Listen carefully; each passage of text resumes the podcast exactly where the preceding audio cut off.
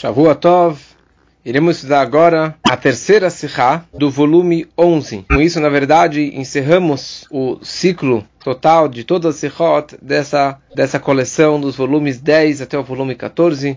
Be'sha'at Tová Baruch Hashem, com grande alegria. E aqui, já que é um término então aqui o Rebbe também faz um término de um estudo bem interessante, profundo, do tratado da Gemara, o tratado de Eruvim. E a Gemara no final do Eruvim, que aliás o nome Eruvim já representa o que é essa Gemara, que fala sobre Eruv.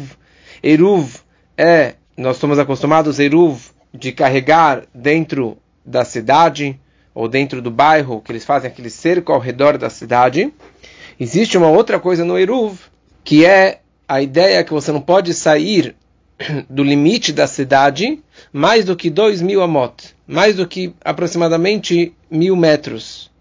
Isso é chamado Tchum Shabbat, o limite do Shabbat. Mais do que isso, você não pode sair da cidade. Da onde nós sabemos essa proibição, essa mitzvah? De um versículo da nossa paraxá. Quando a Torá descreve sobre o man, o pão celestial que caía todos os dias, a Torá fala no Shabat, Ninguém pode sair do seu lugar no sétimo no dia, no dia do Shabat. E daqui a Gemara, o Rashi ele fala que nós aprendemos que são os dois mil amot, os dois mil amot que a pessoa não pode sair do Tchum Shabat para fora. Sobre esse assunto, tem uma machloket, uma discussão na Gemara, lá no Eruvim.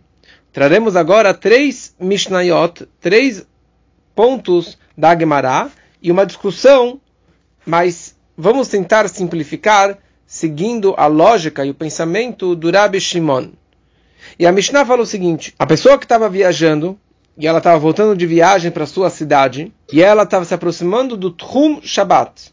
Ou seja, após a fronteira, o limite da cidade, o Tchum dessa cidade são mais dois mil amot. Ou seja, alguém que se encontra dentro desses dois mil amot para fora do limite da cidade, ele pode carregar, desculpa, ele pode andar, ele pode caminhar dentro desses dois mil e a cidade inteira. Ele pode andar à vontade pela cidade toda, porque faz parte desse Tchum Shabbat. O que acontece se a pessoa estava voltando de viagem e ele, quando escureceu, quando entrou o Shabbat, ele estava para fora desse Tchum Shabbat. Fala os sábios, se mesmo que ele estava um amá, meio metro para fora desse Tchum, dessa linha, ele não pode entrar, ou seja, ele não se enquadra nos limites da cidade e ele só tem o que ele pode caminhar, que são dois mil amot para cada lado. Mas ele não entra na, na, na nos, nos, no perímetro da cidade, no, no, que as pessoas da cidade podem caminhar normalmente no Shabat. Fala Rabbi Shimon, se a pessoa estava 15 amot, digamos 7, 8 metros, para fora dessa, dessa linha, ele pode carregar. Por quê? Porque as pessoas que calculavam naquela época esses dois mil amot, eles pegavam cordas de 50 amot.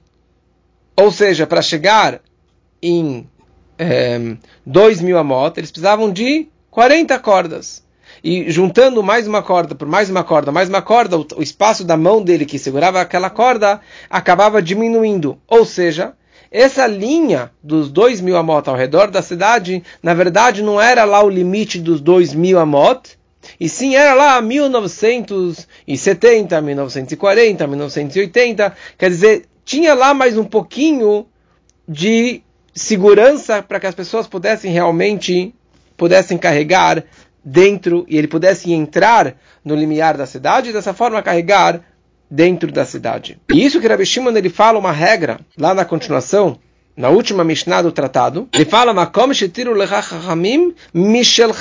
lecha. Isso que os sábios permitiram você entrar nesse tchum e carregar dentro da cidade, na verdade, mishelcha é algo que te pertence. Quer dizer, algo que sempre foi permitido. E não é uma proibição. E por isso que você pode cruzar essa linha e carregar à vontade. Agora existe um outro caso. Existem situações que já são proibidas pela Torá e por isso que os sábios eles não te permitiram. Qual é o caso? Está é, ligado com uma outra Mishnah lá. Está escrito na Gemara sobre uma pessoa que ela tem uma harpa. Nós sabemos que no templo os Leviim, eles tocavam instrumentos musicais, entre elas eles tocavam harpa. Então o que acontece? Ele estava tocando a harpa e uma das sete cordas da harpa estourou, quebrou no Shabat, Beit HaMikdash. Então se a pessoa ela estava no Shabat, dentro do Beit HaMikdash, e rasgou a corda, no Beit HaMikdash ele poderia consertar, amarrar aquela corda. Fora do Beit HaMikdash, ele não pode. Agora, se é uma harpa nova, com certeza que você não pode nem no Beit HaMikdash, nem fora do Beit HaMikdash. Então qual que é toda a discussão aqui? A Gemara, ela fala que se tinha um Ben Levi, alguém da tribo de Levi, que estourou uma corda da sua harpa, então Tanekama disse que você pode amarrar. O levita ele poderia amarrar, fazer um nó. Fala Rabi Shimon, nó você não pode fazer. Você pode fazer uma anivá, um laço. Você pode fazer uma, um, um laço, mas não fazer um nó. Por quê? Porque dar um nó é uma proibição da Torá. Tem Riyuv Hatat. E você não pode Rahamim falar, ah, não, estourou, você pode consertar. É uma proibição da Torá de você dar um nó no Shabat. É um dos 39 trabalhos proibidos do Shabat, de dar um nó. Agora, dar um laço, qual o problema? Você pode dar laço, você pode fazer laço de gravata, o laço do sapato, não tem proibição. Então é isso que ele fala, que os Hamim não permitiram, por causa que aqui tem uma, uma, proibição da Torá, que pode chegar a fazer uma proibição da Torá, de fazer um nó maior. Fala o Rashi, que essa na verdade é a frase que Rabbi Shimon estava falando para os sábios. Olha, por um lado, eu facilito em relação a caminhar no Shabat, ao Tchum do Shabat. Por quê? Porque ali, na verdade, é algo que já era permitido. Não tem uma proibição. É só um, um, um limiar que colocaram. Uma cerca que os Chachamim acrescentaram. Mas na corda da harpa é proibido se dar um nó. Por quê? Porque aqui é uma proibição da Torá. A proibição, a, a permissão em relação a dar um laço é algo que os sábios permitiram. Eu só posso ser mais leniente numa proibição rabínica, mas não posso ser mais leniente em proibições da Torá. Depois ele traz mais uma ideia. O finalzinho da Gemara, que é essa, tá ligado com essa mesma Mishnah, ele descreve a lei que se encontraram um verme morto, um sheretz, um bicho morto impuro, dentro do Betamigdash. Como que eles tiravam esse bicho de dentro do Betamigdash? E a pergunta é, o que, que tem a ver esse, esse assunto com o assunto anterior? O que, que tem a ver um bicho morto com toda a ideia aqui de Eruv no Shabat e assim por diante? Muito bom. Para entendermos isso, tem aqui uma coisa muito, muito interessante, que diz o seguinte, sobre essa mitzvah do Eruv. Então fala o Shulchan Aruch, o Tur ele escreve, o Código de Leis traz que é uma mitzvah a pessoa fazer o Eruv Hatzerot ou Shituv Mevot. É uma mitzvah, é algo positivo e algo muito importante que a pessoa busque e tente fazer Eruv Hatzerot. Eruv quer dizer um cerco ao, ao, redor de várias casas que estão num, num Hatzer, quer dizer, vários pátios juntos. Ou Shituev Mevot, quer dizer que são, são casas mais afastadas, quer dizer, você tem é, corredores entre elas, você quer juntar essas casas. Mas de qualquer forma, é importante você fazer essas cercas para ter um Iruv no Shabat. Por quê? Porque a ideia do Shabat é você ter oneg, le Shabat oneg, ter um prazer no dia do Shabat. Então, você tem que ter prazer. Você pode caminhar à vontade, que você pode carregar a comida, que você pode carregar o bebê para a sinagoga, que você possa curtir o dia do Shabat. Ou seja, Shabat você precisa fazer coisas para facilitar a nossa vida, não para complicar a nossa vida. E a mesma ideia, pela mitzvah do Shabat, o que, que vale mais a pena? Você está no campo, não podendo se locomover quase nada, ou você estar dentro do limiar do Tchum do Shabat, e você pode caminhar a cidade inteira, e dois mil amot para cada lado da cidade, à vontade. Obviamente, que é uma mitzvah da pessoa se encontrar dentro do Tchum do Shabat, porque dessa forma ele não está limitado, ele pode ficar à vontade. Ou seja, ficar fora do Tchum é o oposto do, do, do, prazer do Shabat. É o oposto da alegria do Shabat. Então, por isso, uma pessoa que entrou o Shabat e ele estava lá próximo do limiar da, da, da linha de, de, entrar no Tchum da cidade, ele tem a obrigação de entrar dentro da cidade. Por quê? Para ele não ficar, digamos, transgredindo ou deixando de ter o prazer do Shabat durante as 24 horas do Shabat.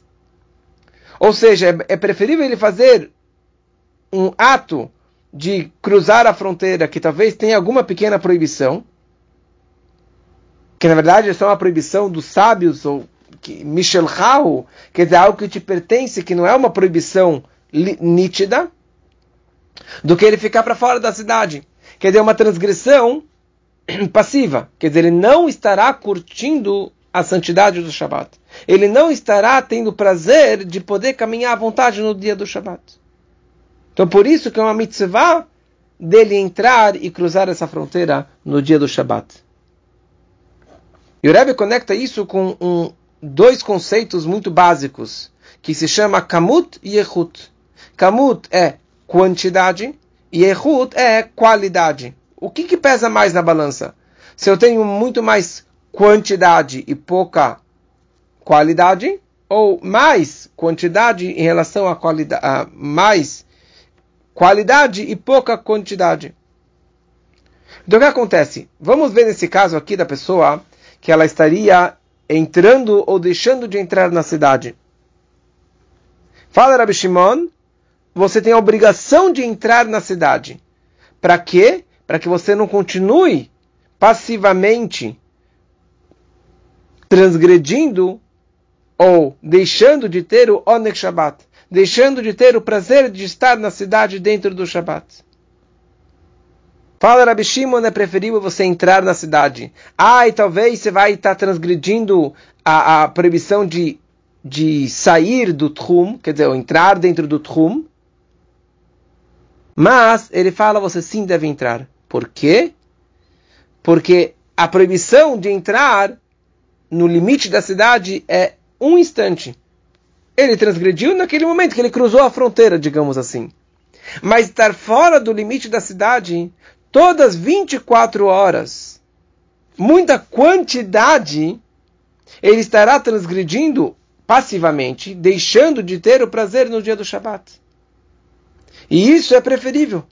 Fala Rabi Shimon, é preferível a, o, o, peso da quantidade, quer dizer, a proibição da quantidade de estar transgredindo muito tempo isso daqui pesa mais na balança. E por isso é preferível que ele cruze sim a fronteira e entre sim na cidade no dia, é, no, na entrada do Shabat. Então essa é a primeira regra que o Rabbi Shimon nos ensinou. Mishel Hahu. Ou seja, os Sachamim, os sábios, permitiram você cruzar e entrar dentro de, de, desse Tchum, porque é algo que te pertence. Porque é algo que é Shvut que é uma proibição rabínica, uma cerca rabínica, uma, um, um, algo agregado para prevenir que você não faça algo mais grave. Agora, se é uma proibição da Torá, não tem jeitinho. Não tem como falar, ah, mais ou menos. Quando que é algo da Torá, não interessa. É uma proibição, já é a mais, é a, é a, é a mais grave que tem aqui. Então, isso é a ideia da corda da harpa. Se a pessoa dá um nó, ele está transgredindo a proibição de dar um nó, que é uma proibição da Torá. E a pergunta é a seguinte: o que, que é preferível? Eu dar um nó, que é muito mais grave, mas é só uma vez que eu dei um nó, ou fazer um laço. Na hora que eu faço um laço numa corda, ele vai soltar daqui a, daqui a alguns minutos. E vai soltar novamente. E vou ter que dar mais um laço, e mais um laço, e mais um laço, várias vezes um laço. Não seria melhor fazer uma proibição de dar um nó no Shabat do que dar vários laços? Talvez para entender isso aqui melhor, é que nem o sapato, sapato de amarrar.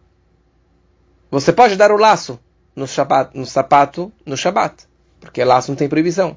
Agora, não seria mais fácil eu dar um nó duplo, ou dar um laço duplo, quer dizer, um nó duplo e dessa forma meu laço não vai ficar se abrindo a cada minuto, do que ficar dando vários laços? Seria mais fácil, se essa lógica de que é preferível fazer uma transgressão para não fazer várias e várias vezes.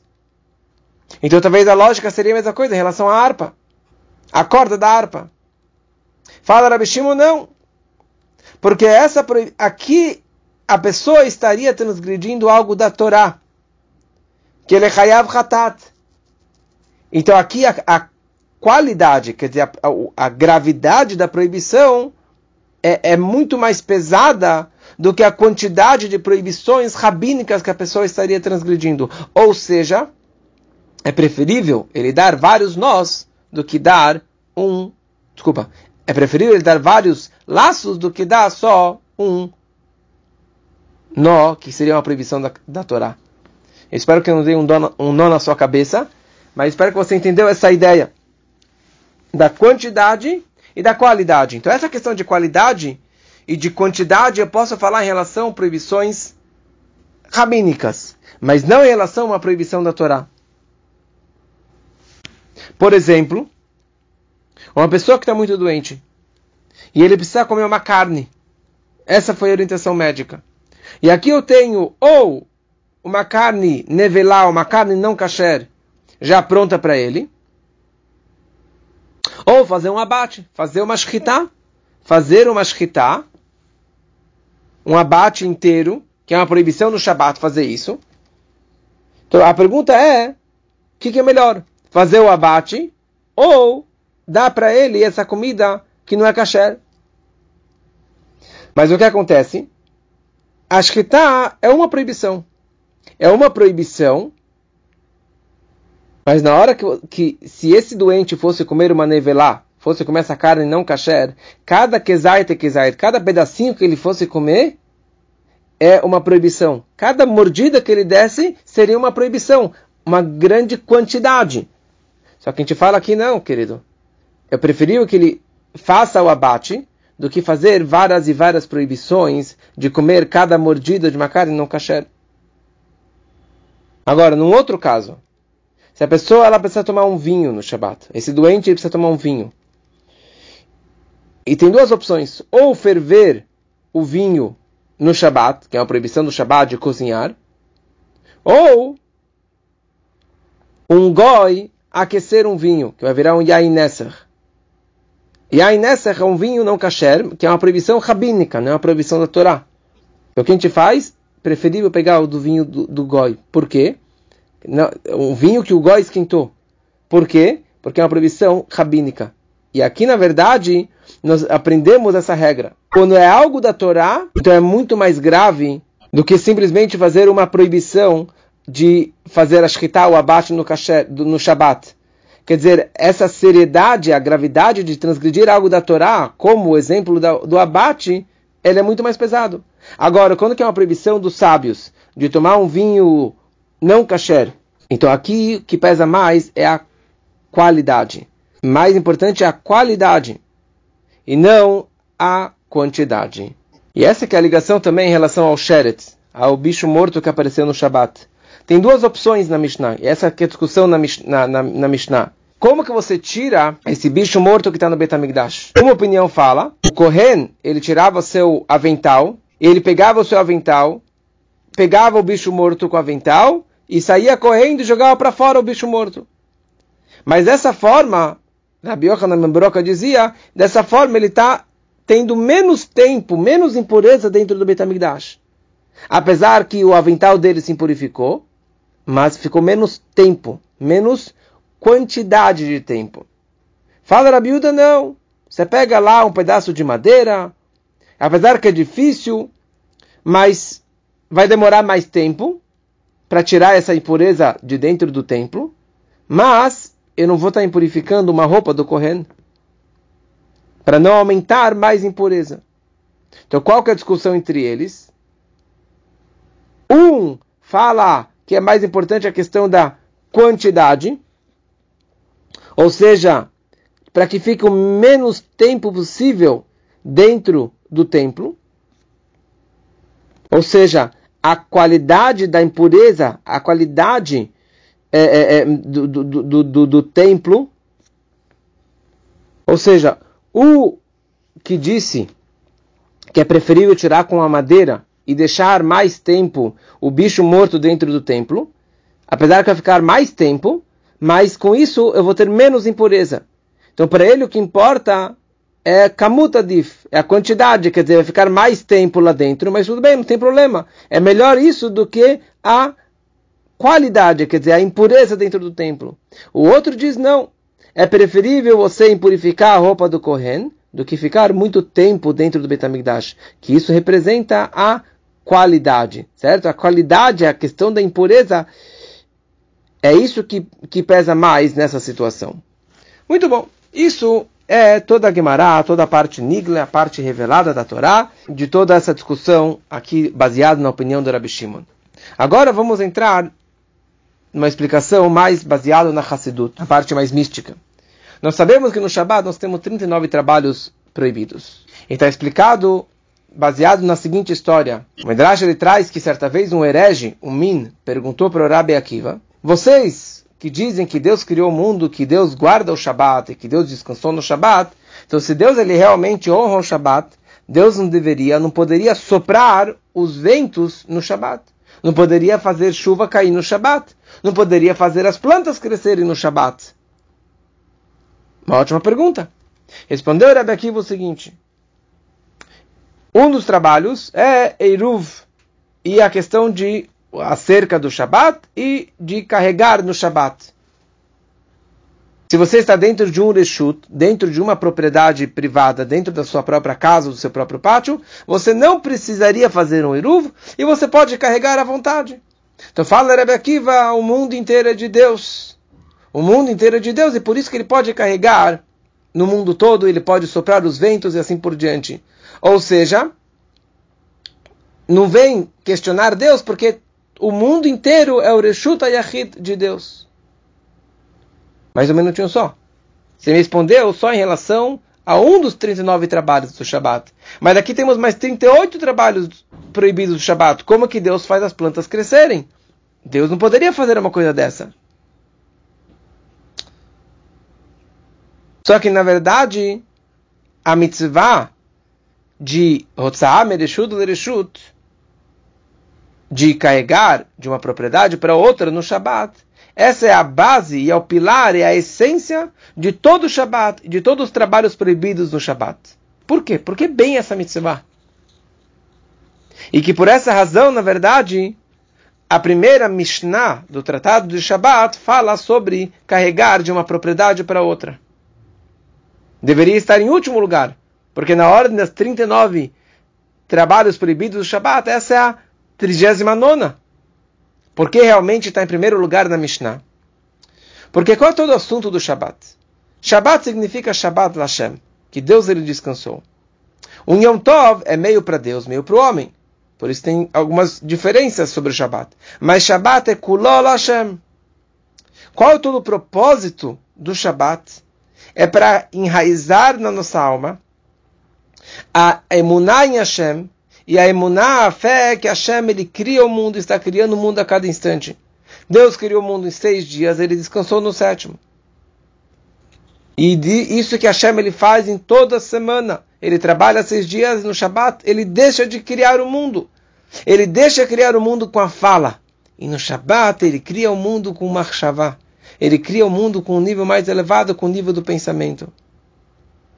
Então, dessa forma, eu estou reconhecendo que Hashem ele tem as a supervisão total sobre todo mundo, sobre toda a criação. Ou seja, o mundo contradiz essa, essa fé em Deus. O mundo fala que Deus está lá em cima e o mundo é do homem.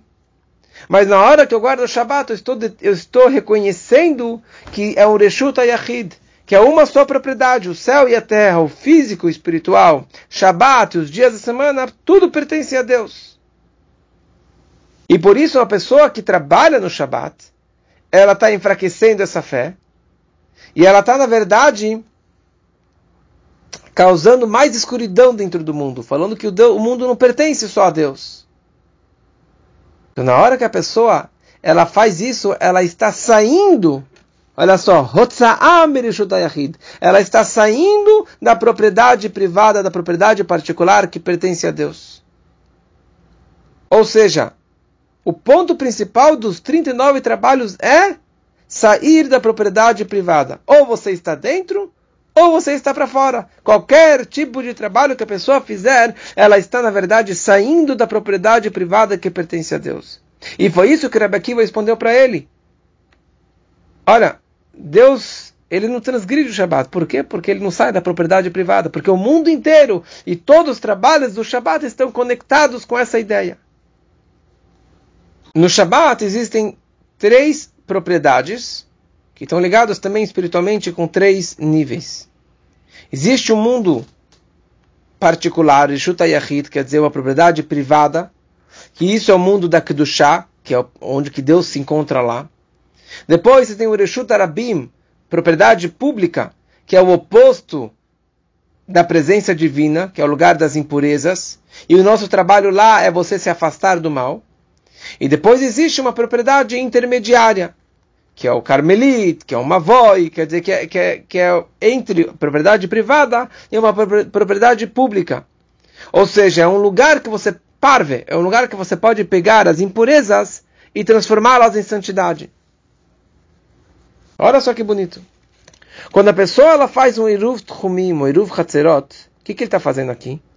Ele está falando não somente que a minha casa é um Reshut Ayahid, não somente a minha casa é uma propriedade privada, ou seja, um lugar sagrado, eu consigo estender, expandir essa propriedade privada que seja muito maior pelo bairro todo, pela cidade toda, ou seja, aumentar a quantidade de santidade que se expanda, que se estenda pela cidade toda. E é isso que fala Rabi Shimon. Rabi Shimon ele fala, você tem a mitzvah de aumentar. Se você pode entrar na cidade, você deve entrar na cidade. Por quê? Porque dessa forma você está acrescentando em santidade no dia do Shabat. Você está entrando no mundo, no país, na cidade pura do Shabat. E essa é a frase que ele fala. Só foi permitido aquilo que é Shvut, Quer dizer, uma proibição rabínica, mas não uma proibição dos sábios, da, da Torá. Que é tudo a mesma ideia. Que é a ideia da pessoa entrar dentro da, do espírito do Shabat e não transgredir algo da Torá, não sair da propriedade privada do Shabat. Mas aqui tem uma, uma, outra, tem uma diferença interessante entre todos os trabalhos e a proibição do Tchumim, do Tchum Shabat, de você sair da cidade no, sair dos dois mil amot. O que quer dizer Isur Melachá? Proibição de Mechaler Shabbat, a pessoa que ela está transgredindo o Shabbat, ela está fazendo um halal, um buraco. Ela está criando um buraco dentro do Shabbat. Ela está profanando o Shabbat. Quer dizer, na hora que a pessoa ela trabalha no Shabbat, ela está ingerindo colocando dentro do Shabat algo indesejável. Ele está colocando uma clipa dentro do Shabat. Isso quer dizer Hilul Shabat, profanar o Shabat. Agora, a pessoa que ela sai para fora do Tchum, ela sai dos, fora dos limites do Shabat, ele não está impurificando o Shabat. Pelo contrário, ele está tirando o Shabat para fora. Ele está saindo da propriedade privada para um lugar impuro, para um lugar das clipot. Porque todo judeu, mesmo mais ignorante, ele tem uma luz sagrada no dia do Shabat. E quando ele sai dos limites do Shabat, do limite da santidade, ele está levando consigo o Shabat para os lugares impuros. E isso é essa que é a proibição de você não sair dos seus limites do Shabat. Não levar a santidade do Shabat para fora e dessa forma impurificar o Shabat. E por isso, o tempo todo que a pessoa está para fora desse, do limiar do Shabat, do Tchum do Shabat, ele está transgredindo o tempo todo. Ele está se impurificando. Ele está impurificando o Shabat. Ele está levando o Shabat para as Klipot. Então por isso eu falo Tosfot. Você tem a obrigação de entrar. De entrar cruzar essa fronteira, para você não ser atraído para fora, não ser levado para o mundo das clipotes.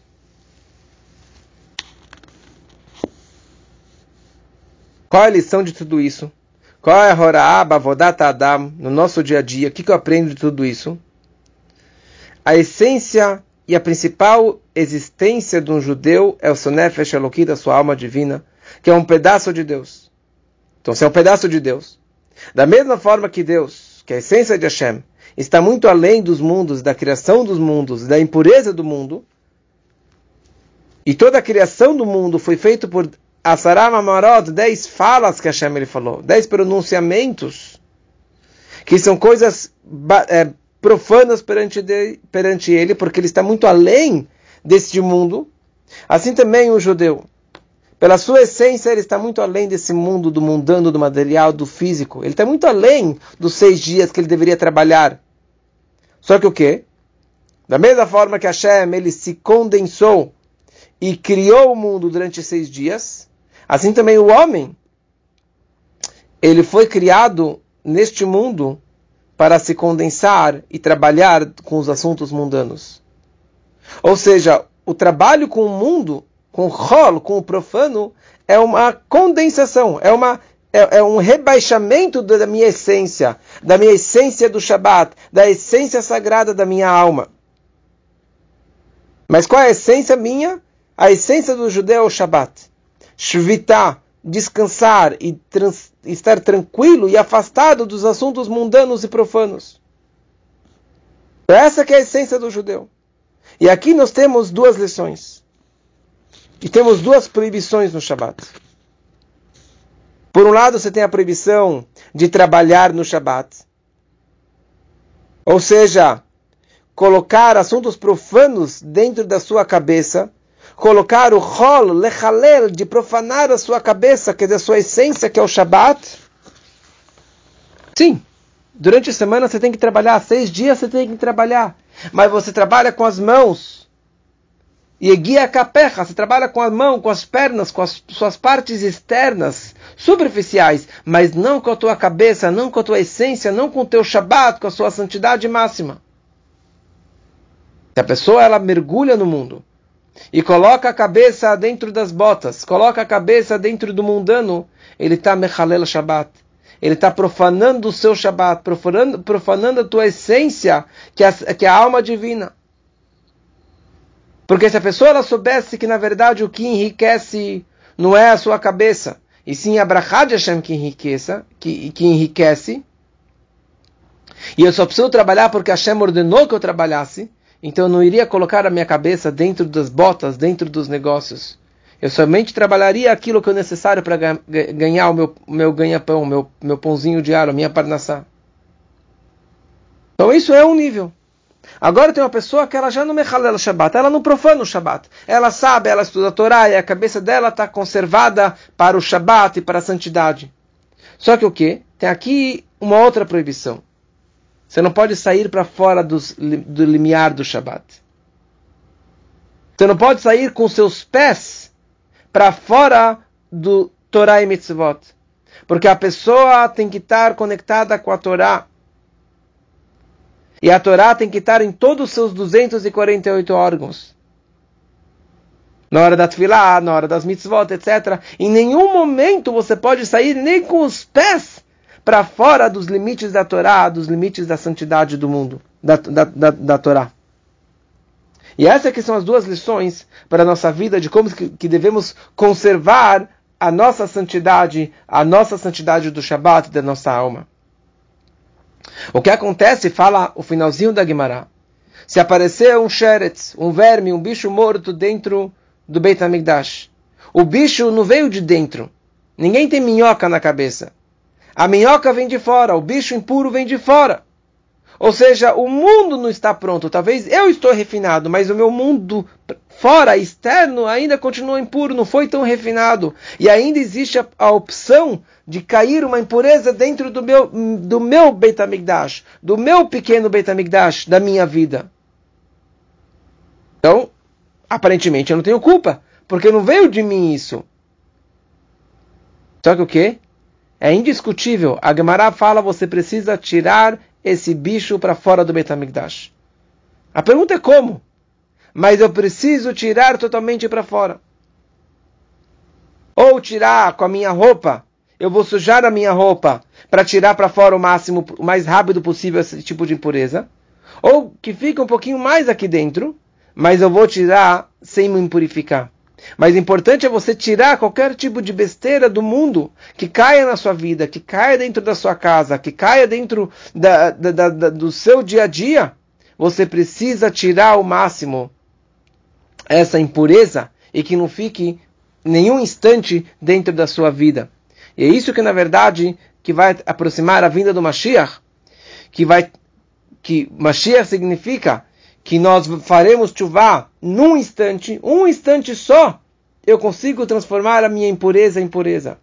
E esse mérito de exterminar o Ruach HaTumah, a impureza do mundo, é isso que vai aproximar a vinda do Mashiach, que seja muito em breve, se Deus quiser. E com isso nós concluímos o volume 11 e todo esse ciclo, Beshiata Dishmaya Baruch Hashem.